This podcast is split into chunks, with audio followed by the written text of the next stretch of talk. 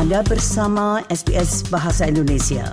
Dapatkan lebih banyak lagi cerita bagus di sbs.com.au garis miring Indonesia.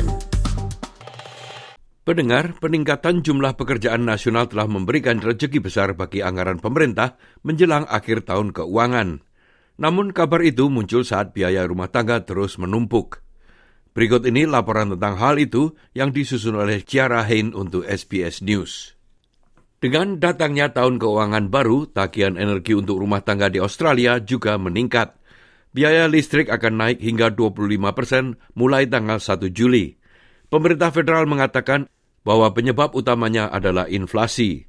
Perdana Menteri Anthony Albanese mengatakan rencana keringanan harga energi pemerintah akan membantu meringankan beberapa tekanan yang akan datang pada rumah tangga. So whether you're an individual, a family or a small business, substantial changes kick in on in July uh, because we understand the cost of living pressures which are there. But in addition to that, what we're doing is having measures that take pressure off cost of living whilst not putting pressure on inflation. Paket sebesar 3 miliar dolar sedang dalam proses untuk meringankan tekanan keuangan yang dihadapi keluarga dengan pembayaran federal dan negara bagian diharapkan dapat mengurangi tagihan energi hingga 500 dolar. Menteri Energi Federal Chris Bowen mengatakan kepada ABC bahwa rabat energi hanyalah langkah pertama dan pemerintah masih perlu terus bekerja dengan orang dan perusahaan untuk memastikan harga energi bisa lebih murah untuk setiap orang. There's the short term, the medium term, and the long term, and we're going to need to continue to work on all of it. But the short term uh, relief does apply uh, from tomorrow, and that uh, was a necessary intervention. Absolutely no doubt about it. Komisi Persaingan dan Konsumen Australia sedang menyelidiki pasar energi di tengah kenaikan harga listrik. Pemimpin pihak oposisi Peter Dutton mengatakan kepada Nine Network bahwa peningkatan itu akan mengejutkan banyak keluarga. It's on top of the prospect of another interest rate rise or two. And at the moment, families are really, really doing it tough. And uh, the government's got to come up with solutions. Uh, the PM promised before the election he'd reduce those power, power bills by $275 a year, and it just hasn't happened. Pemerintah terus menunjukkan risiko inflasi untuk menjelaskan mengapa lebih banyak bantuan rumah tangga tidak tersedia. Namun tugas meyakinkan keluarga menjadi lebih rumit. Pemerintah memperkirakan surplus 4,2 miliar dolar dalam anggaran Mei, namun data terbaru menunjukkan bahwa pemerintah benar-benar mendapat surplus 19 miliar dolar. Dan harga energi bukan satu-satunya biaya yang menambah tekanan biaya hidup. Subsidi tambahan federal untuk orang tua masih datang terlambat bagi banyak keluarga di Australia karena banyak dari mereka yang berjuang untuk membuat pengaturan pengasuhan anak.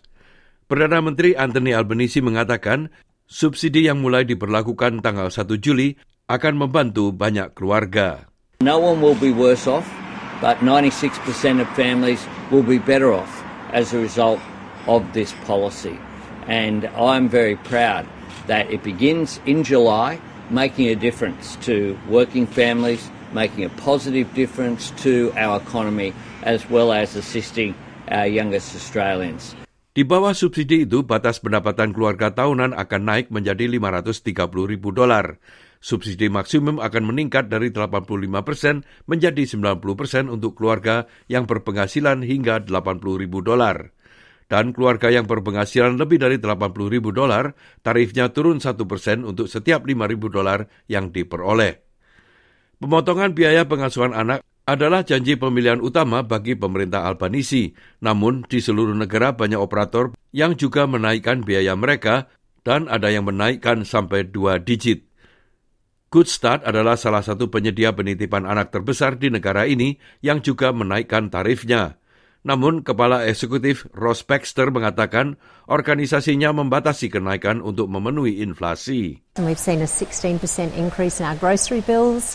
Uh, we, like many families, rent our properties, and we've seen an 8-ish percent increase in our rent costs year on year.